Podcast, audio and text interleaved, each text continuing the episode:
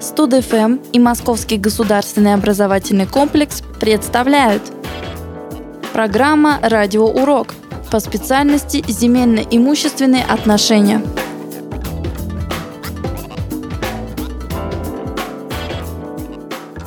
Здравствуйте, я Лукьяненко Инка, студентка группы 214 дробь 1 специальности земельно имущественные отношения. И в этом выпуске я закончу свой рассказ о истории картографии.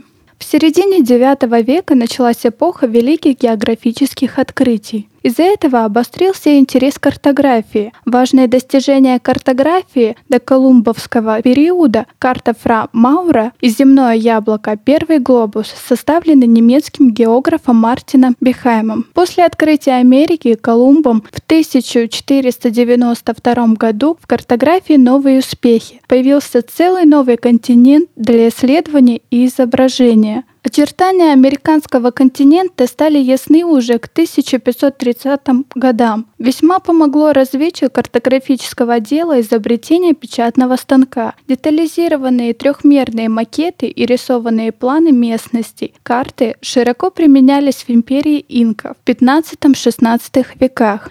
Следующая революция в картографии – создание Меркатором и Артелиусом первых атласов земного шара. При этом Меркатору пришлось создать картографию как науку.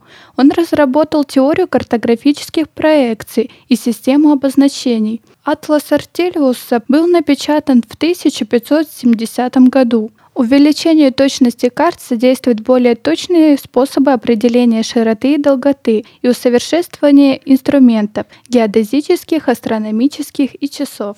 Важное техническое достижение XVIII века – это разработка способов измерения высот над уровнем моря и способов изображения высот на картах. Таким образом, появилась возможность снимать топографические карты – Лишь в конце XIX столетия стали производиться точные инструментальные съемки на больших пространствах и издаваться настоящие топографические карты различных государств в крупных масштабах. К концу столетия съемка мелкомасштабных топографических карт большинства государств еще не была закончена.